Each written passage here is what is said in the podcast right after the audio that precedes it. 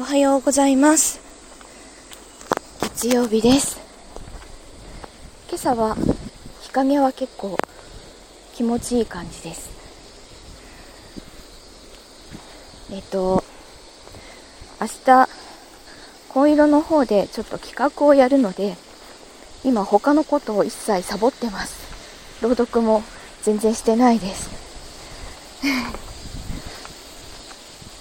朗読こんなに休むのはちょっと初めてなのでなんかどうしようかなという感じなんですけど、まあ、無理するのはやめようと思ったのでまたちょっと余裕ができたら朗読しようと思います。それでは行ってきます。